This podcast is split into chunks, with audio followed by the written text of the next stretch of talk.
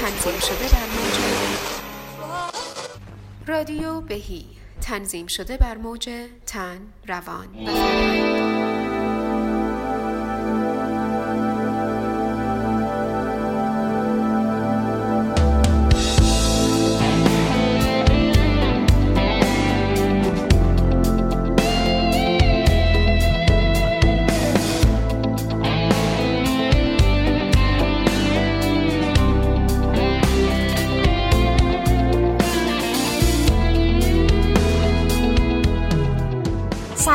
من نگارم و اینجا رادیو بهیه. به دوازدهمین قسمت از برنامه ما خوش اومدین. این قسمت زدی ضربتی ضربتی نوش کن.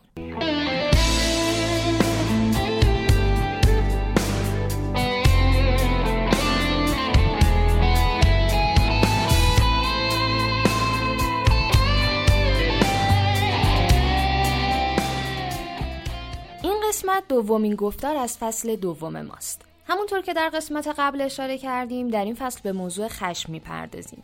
و شما می‌تونید سوالات خودتون رو در این باره در صفحه اینستاگرام رادیو بهی برای ما ارسال کنید. اگر اولین قسمتی است که به پادکست ما گوش میدین پیشنهاد می‌کنم حتما به قسمت های قبل هم سر بزنید. از اونجایی که می‌خواستیم از تجربه های زنده همدیگه هم استفاده بکنیم چیزی که خیلی وقتا از مطالب علمی هم مفیدتر و الهام بخشتره از همه شما همراهان دعوت می‌کنیم که تجربه های زیستتون رو در مورد بینش های جدیدی که پیدا کردید و اینکه چجور تونستید انرژی خشم رو در جهت زندگیتون هدایت کنید بنویسید و در صفحه اینستاگرام رادیو بهی برای ما ارسال کنید. برای اینکه یه شور و حالی هم به این مشارکت داده باشیم هر ماه به سه نفر از دوستانی که تجربه هاشون رو به دیگر همراهانشون هدیه دادن یه جلد کتاب و کارگاه های نیمبه های سامانه بهی تقدیم میشه.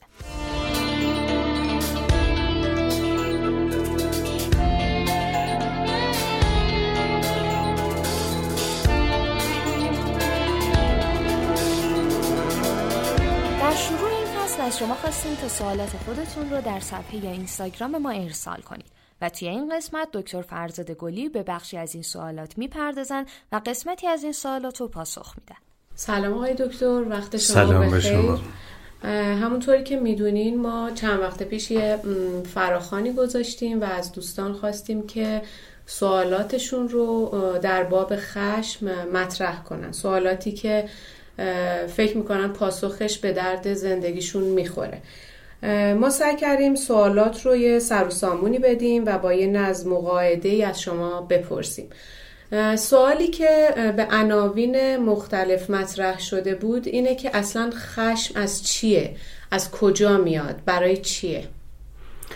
ممنونم از شما و همه دوستانی که کمک کردن که این بحث مقدار زنده تر بشه و بدونیم که واقعا از نزدیکتر اون سالاتی که برای دوستان مطرح توی زندگیشون باش سر و کار دارن و فکر می‌کنن واقعا جواب دادن به اینها کمکی قرار بکنه بهشون چون قصد ما هم از این برنامه همینه که نهایتا منجر بشه به تغییری هم توی دانش هم توی نگرش هم توی آگاهی و هم نتیجتا توی رفتار.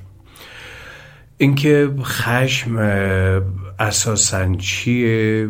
خب در واقع یه پاسخ انتباقی و سازگارانه به حساب میاد مثل بقیه هیجانات مثل شادی مثل ترس مثل اندوه مثل بقیه الگوهای پاسخهای انتباقی هیجانی که نوعی آمادگی برای پاسخ و در نهایت منجر به نوعی پاسخ میشه.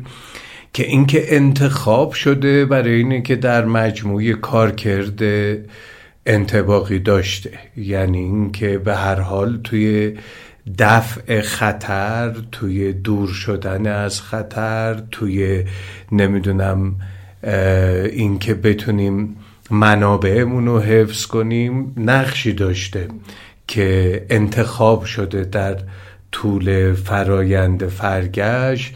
انتخاب شده و برای ما مونده و می‌تونیم ازش استفاده بکنیم. گرچه بعضی وقتها هست که واقعا شک می‌کنیم که این خشم واقعا یک پاسخ انتباقی باشه چون کاملا انگار غیر انتباقیه.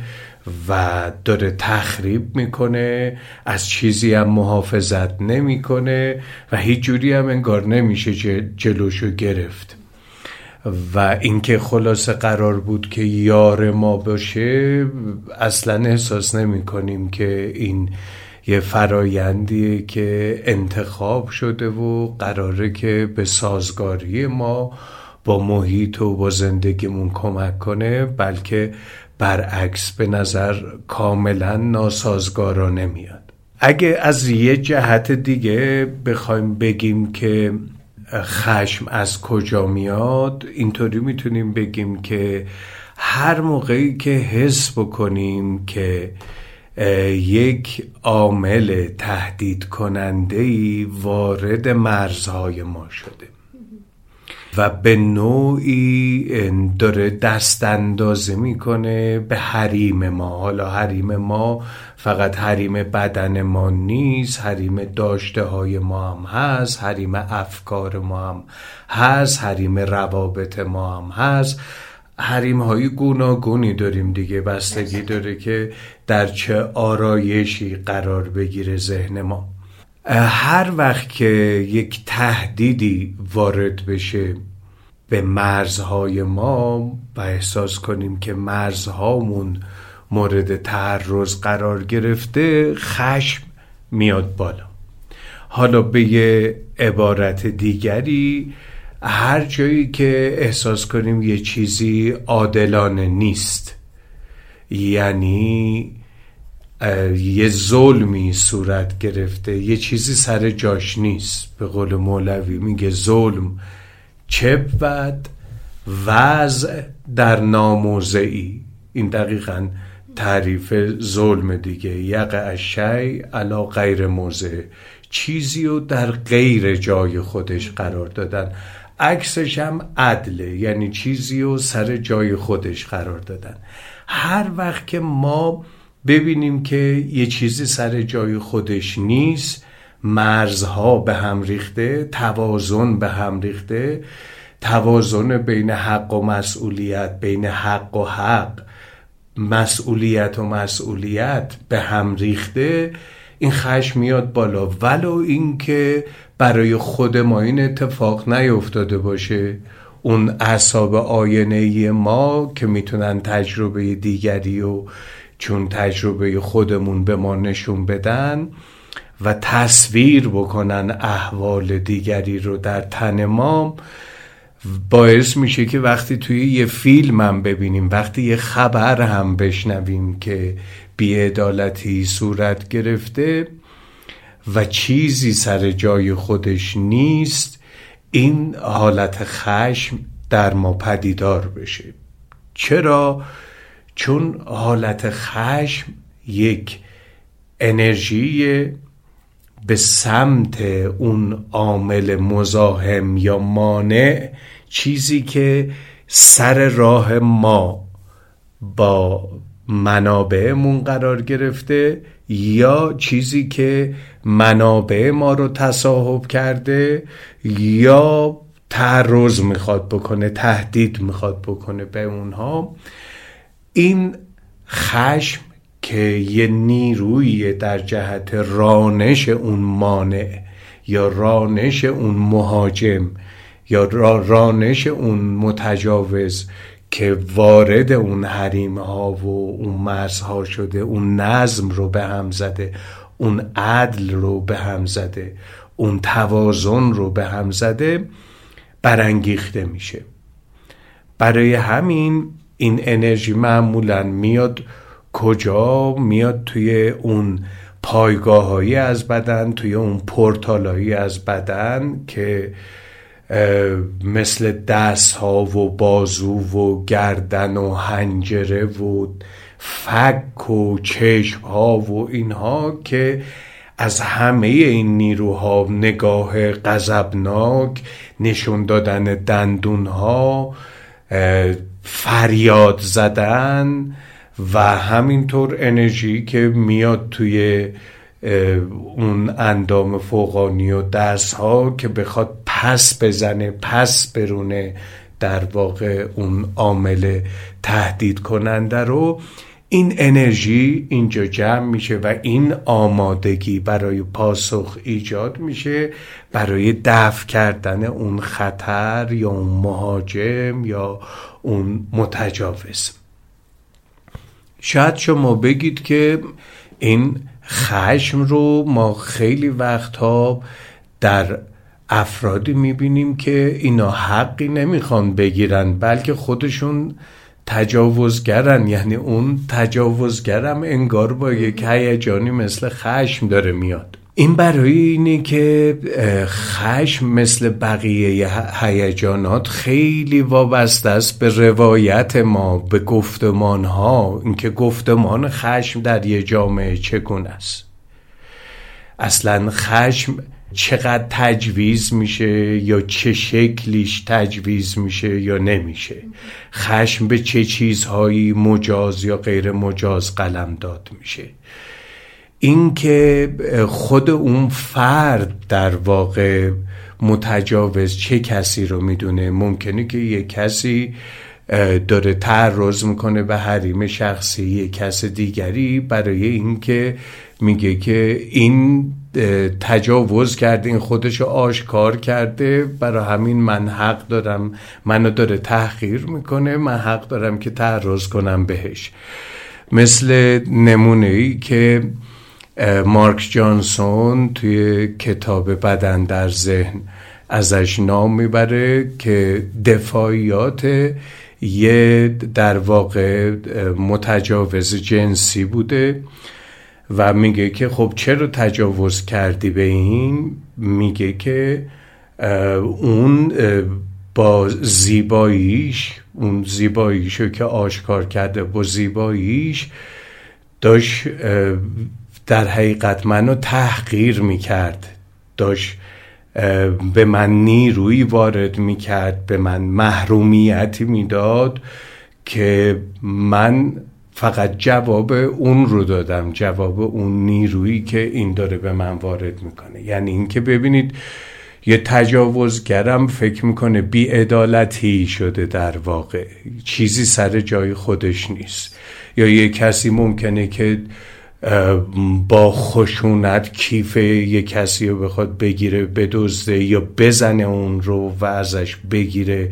برای اینکه فکر می‌کنه بیعدالتی صورت گرفته و اینا طبقه ای هستن که اموال اینا رو حالا بالاخره به یه شکلی به شکل سیستماتیکی نه الزاما خود این آدم از خود این دوست اما به شکل سیستماتیک این طبقه از طبقه اون در واقع این رو گرفتن.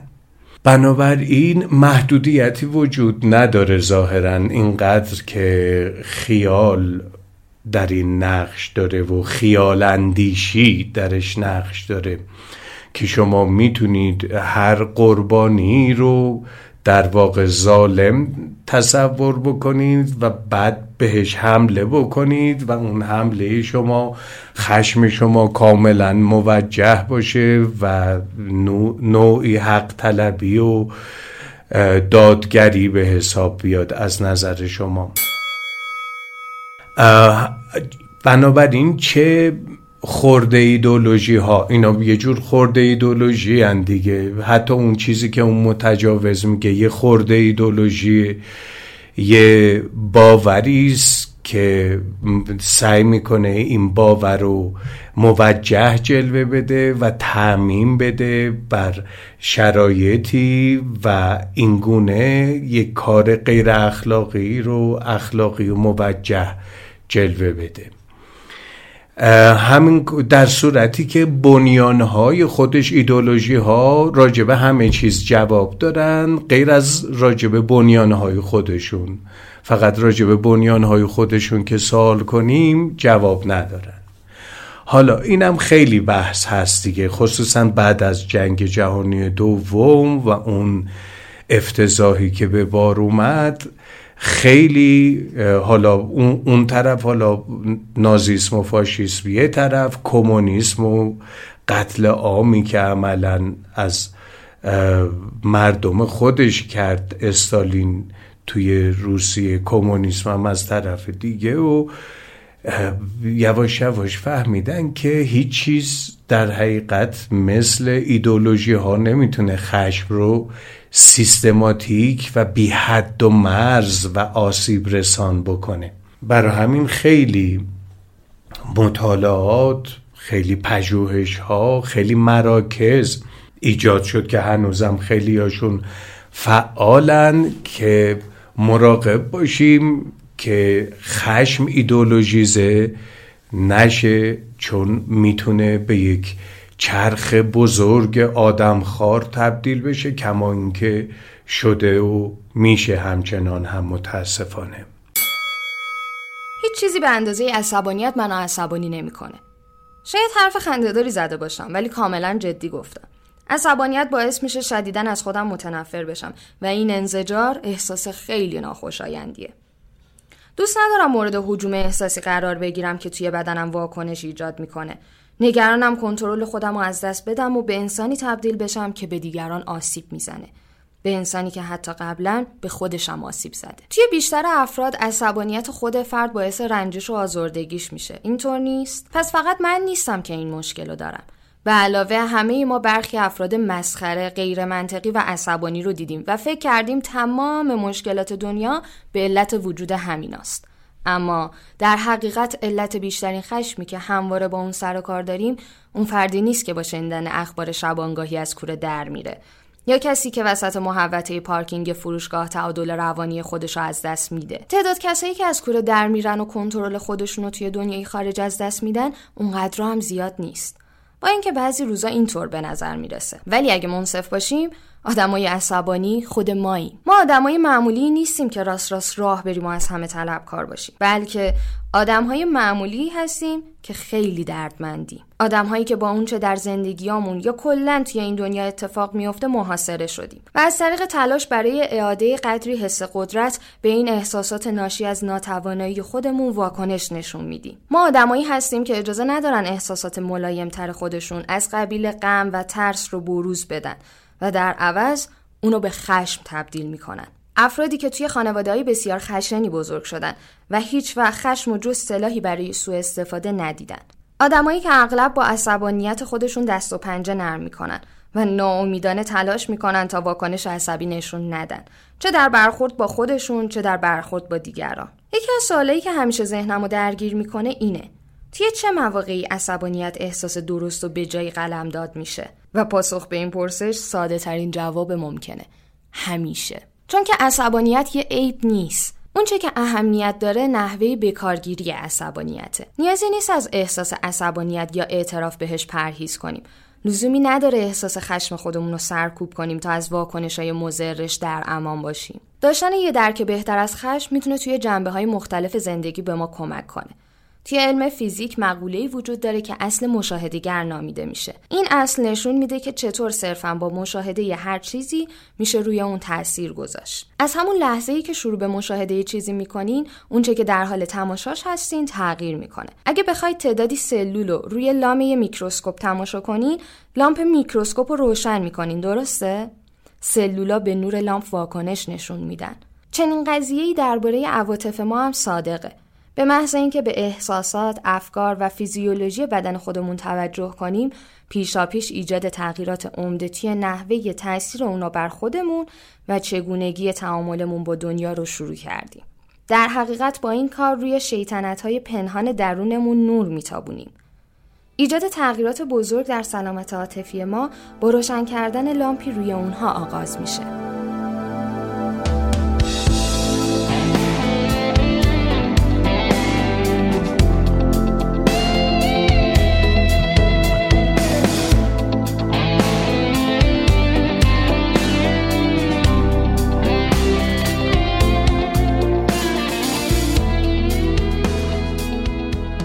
بنابراین اگه بگیم خشم از کجا میاد فقط نمی‌تونیم به بنیانهای زیستیش برگردیم. به بنیانهای فرهنگی و گفتمانی و روایی و اینهاش هم باید برگردیم. چون بیش از این که بگیم ریشه بیولوژیک داره خیلی خیلی بیش از این ریشه یعنی توی ژنهای ما ریشش کمتره تا توی میمهای اون کدای فرهنگی ما. اما به هر حال اگه بخوایم که از بنیانهای زیستی خشم بگیم فارغ از اینکه بگیم که این, این بحثم حالا هست که وقتی میگیم خشم یعنی کدوم خشم؟ ما به خیلی چیزا میگیم خشم که خیلی شکلای گوناگونی دارن. نمی‌دونم خشم خشم انتباقی خشم غیر انتباقی خشم جرأت ورزانه خشم ویرانگر نمی‌دونم از اون خشم تثبیت شده یا کینه. یا ریسنتمنت که بهش میگن که خب دیگه یکی از بدترین ان انواعش و عمیقترین تاثیرات رو روی سلامت جسم و روان ما می‌ذاره. تا نمی‌دونم نشخارای فکری خشمگینانه تا خیلی یعنی یک خانواده بزرگی از احوال و هیجانات و افکار و اینها رو انگار شامل میشه که ما به اینها میگیم خشم.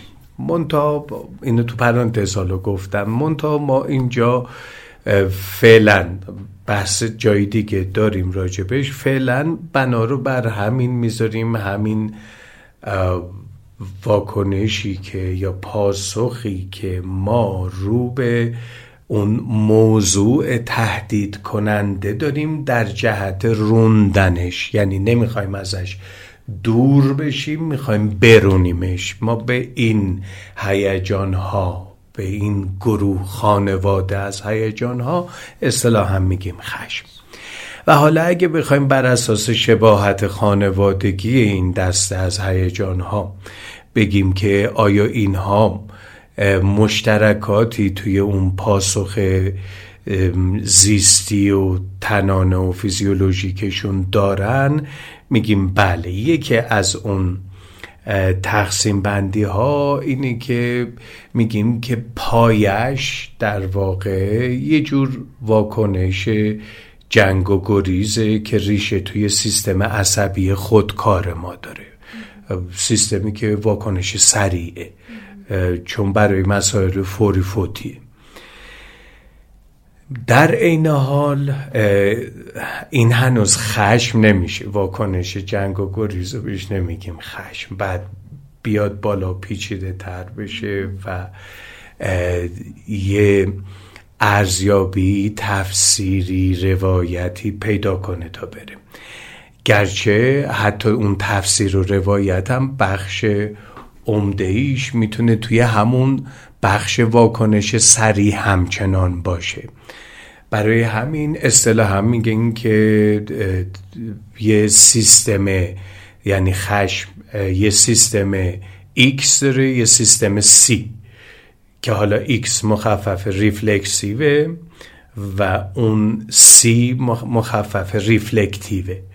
خیلی شبیه هم هم هستن. توی فارسی هم طبیعتا ترجمه ترجمه که براش میشه شبیه همه. اون سیستم سریع یا اون سیستم که پردازش زمینی می‌کنه و ناهوشیاره اون سیستم بازتابشیه و اون سیستمی که reflective سیستم تأملیه سیستمیه که درنگ داره ترجمه میشه سیستم بازتابی یا بازتابگر. reflexive یعنی بازتابی یعنی بدون اختیار. یعنی یه واکنش سریع مثل آینه که یه تصویر میافته توش بازتاب داده میشه. البته خیلی پیچیده تر از این منتها یعنی قوس بازتابی ساده نیست. خیلی پیچیده تر از اینه. تفسیر میشه مراحل مختلف ارزیابی اولیه و ثانویه و ثالثیه بعضا داره. همه اینا رو داره. منتها هنوزم واکنش سریعه. هنوز به اون مرحله reflective اون سیستم C یا سیستم بازتابی یعنی اون جایی که تأمل می‌کنیم درنگ می‌کنیم ارزیابی آگاهانه می‌کنیم. ما توی اون سیستم خب خیلی پیچیده تره معمولا اون مهاری بیشتر مهار کننده اون تکانش ها و واکنش هاست تا انگیزشی و انگیزاننده و اینطوریه که توی اون سیستم X بیشتر اون بخشایی از اون سیستم دستگاه لیمبیک که پردازش هیجانی ما یه بخش عمده اونجا هست حالا مشخصا مهمتر از همه آمیگدالا و هسته های قاعده ای و یه بخش هایی از قشر مغز هم توی همون سیستم سریع توی سیستم حالا بگیم پردازش زمینی یا حالا اصطلاح آمیانه ترش پردازش زیر هوشیار یا ناهوشیار اون هنوز یه بخشایی از قشر مغز هم درش درگیره. حتی یه بخشهایی از قشر پیش پیشانی ما یه بخشهایی از قشر در حقیقت شقیقهی ما درگیره برای اینکه حتی اون واکنش سریع هم یک تفسیرهایی پشتش هست. برای همین این همون خورده ایدولوژی ها رو اینطوری نیست که مثلا طرف بشینه فکر کنه. در جا احساس تحقیر می‌کنه مثلا اون تجاوزگر جنسی و بعد به خودش این اجازه رو میده که این کار رو انجام بده. به نظر خودش هم خیلی موجهه. زدی ضربتی ضربتی نوش کن. حالا از نظر خودش. یا مثلا اون مال و دست اون می‌بینه اینو یک تحقیر یک بیعدالتی احساس می‌کنه و راحت به خودش اجازه میده که چنگ بزنه و اون مالو بگیره. یعنی توی همون سیستم بازتابی هم داره یه تفسیرهایی صورت می‌گیره. یه واکنشه یعنی میگن این خشم حیوانی و اینها. نه خشم حیوانی اینقدرها نمیشه. خیلی محدودتر از این خشم انسانی که این خورده ایدولوژی ها و ایدولوژی ها پشتش هست که می‌تونه خیلی عظیم و بیپایان و گسترده و تثبیت شده و کین ورزانه و اینها بشه. خشم حیوانی نمیشه. اینا رو بعد بعد حلالیت به طلبیم از حیوانات که ما اینا رو بهش گفتیم خوی حیوانی اومده بالا. بعد سخنگوشون بیاد بگه آقا کدوم خوی حیوانی؟ کدوم حیوان؟ اینطوری به شکل سیستماتیک کشدار جمعی می‌کنه و نسل کشی می‌کنه و زندانی می‌کنه و شکنجه می‌کنه و آسیب اینطوری می‌زنه.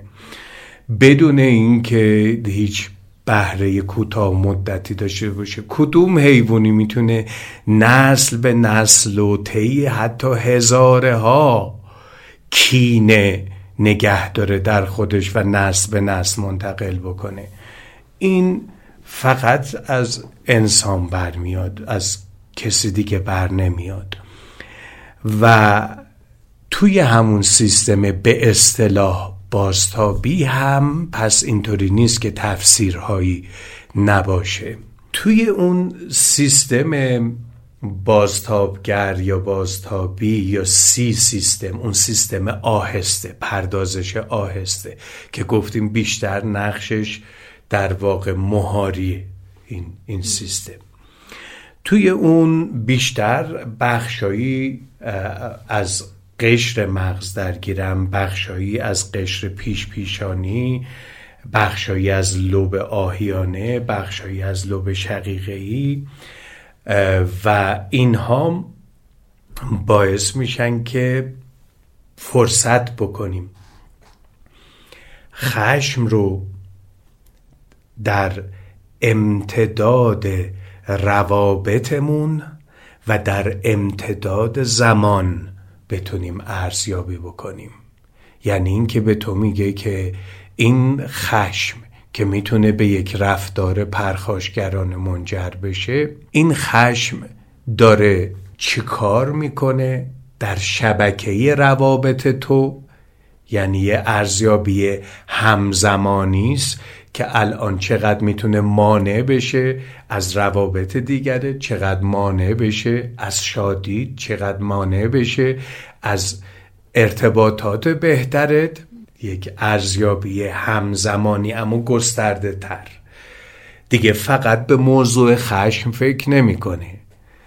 داره میگه که خود این خشم در بافتار روابط من و احوال من کارکردش چیه؟ بهش میدون بدم. در مجموع انتباقیه یا انتباقی نیست. و دو اینکه در امتداد زمان. ببینیم که این خشم چه پیامدهایی داره. منو قراره کجا ببره. اینا رو حالا بعد بیشتر راجبش صحبت می‌کنیم. اما همونطور که داری می‌بینی توی این ارزیابی حالا میاد توی می‌خواد که تصویر بزرگتر رو نشونت بده. سیستم آهسته اون سی سیستم یا اون سیستم باستابی یا باستابگر یا تعملی یا سیستم بادرنگ در مقابل اون سیستم بیدرنگ اولیه. فقط قرار نیست که یه روایت کور بکنه. خب معلومه که می‌دونیم که چه انتظاری داری؟ وقتی همچین می‌کنن خب همچین میشیم دیگه. از اینجور روایت های دم دستی و کورکورانه که چیزی غیر از موضوع خشم رو نمی‌تونه ببینه کوره نسبت به بقیه اینا این میاد بالا. میاد بالا فرصتی که متاسفانه خیلی از ماها در خیلی از مسائل پیدا نمی کنیم توی زندگیمون و پردازش تا همون سطح پردازش اولیه میمونه تا همون سیستم سریع میمونه و تثبیت میشه. این خشم ها رسوب می‌کنه مومیایی میشه. ارگانای بدن ما رو از کار میندازه روابط ما رو مخدوش می‌کنه و همچنان نمیاییم بالا. و ببینیم که خود این خشم که قرار بود یک ساز و کار ایمنی باشه آیا این گونه است؟ یا برعکس مثل یه اختلال خود ایمنی داره منو می‌خوره و نابود می‌کنه آیا روابط همزمان منو و احوال همزمان منو داره ویران می‌کنه یا نه آیا در امتداد زمان در زمان پیامدهای سعد و خوشیومنی برای من داره یا نه؟ پیامدهای شوم و نحسی برای من داره. اینها رو توی اون ارزیابی بالاتر داریم که نیاز به تمرین داره نیاز داره که تن رو بتونیم سازماندهی بکنیم انرژیش رو. توی حالت ایمن مغز رو قرار بدیم تا بیاد بالا. تا تو اون حالت ایمن قرار نگیره بالا نمیاد. تا فکر می‌کنه هر لحظه هر زمان این در تهدیده و مغزش داره پیام اشتباهی بهش میده. تا وقتی توی اون حالت نمیاد بالا. نیاز به این داره که یه کمی بتونه چشمشو باز بکنه این که میگیم خون جلوی چشممونو گرفته یا دیگه نمی‌تونه یا کور شده دیگه نمی‌تونه ببینه واقعیت داره. چون از بخش عالی مغز خودمون محرومیم اون موقع. و البته یه عالمه فکر نکنین حرف نمی‌زنیم توی اون لایه پایینا. یه عالم توجیه داریم یه عالمه ممکنه که حرفهای دادخواهانه و فلسفی و اینها تازه کلی نشخارهای ایدولوژیک هم اون پایین داریم. فقط برای اینکه با این ایدولوژیزه کردن اجازه بدیم که خشم به حیات خودش ادامه بده.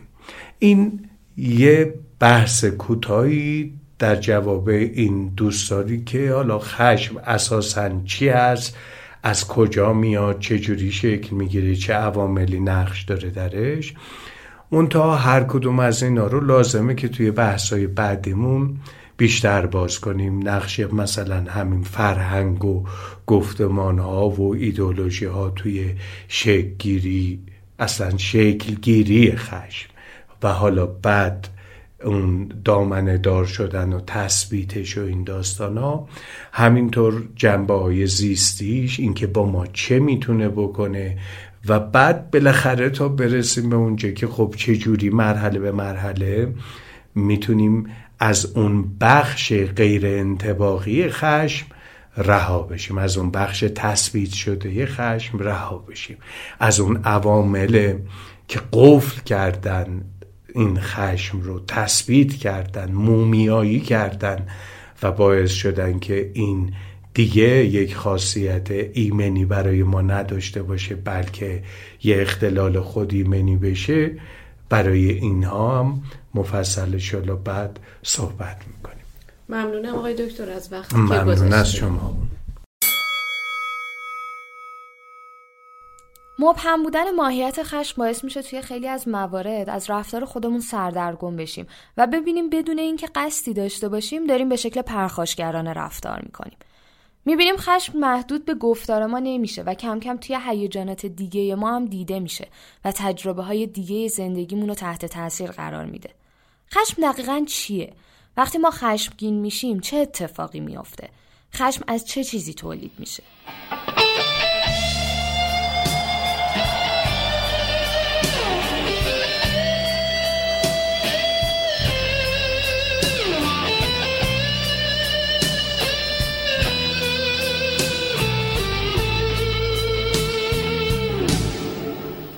رادیو بهی قسمتی از برنامه بهیه و اگر می‌خواین با معنای بهی بیشتر آشنا بشین توضیحات این قسمت رو مطالعه کنید و به لینک هایی که در توضیحات همین قسمت گذاشتیم سر بزنید.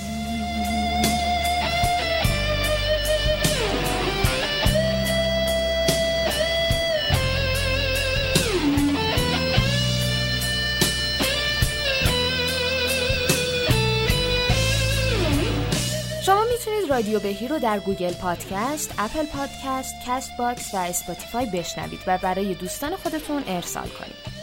موسیقی هایی که در این قسمت استفاده شد بخشی از ترانه زخمی از کاوه یغمایی و همینطور بخشی از آهنگ Still Got the Blues از Gary Moore بود. شما می‌تونید نسخه کامل اونها رو در کانال تلگرام رادیو بهی بشنوید.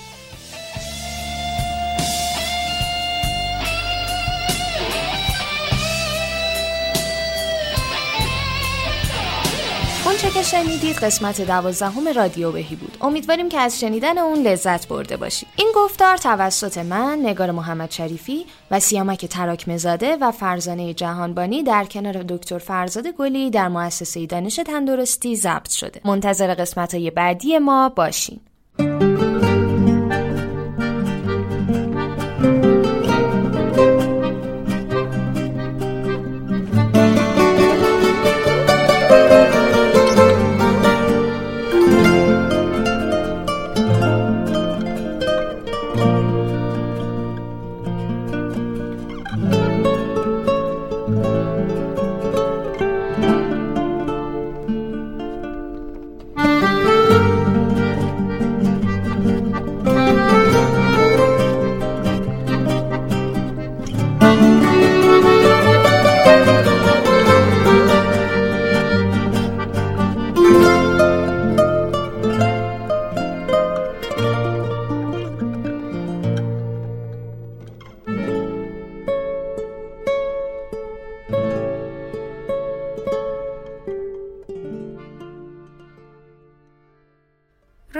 بهی. تنظیم شده بر موج تن، روان و فرهنگ.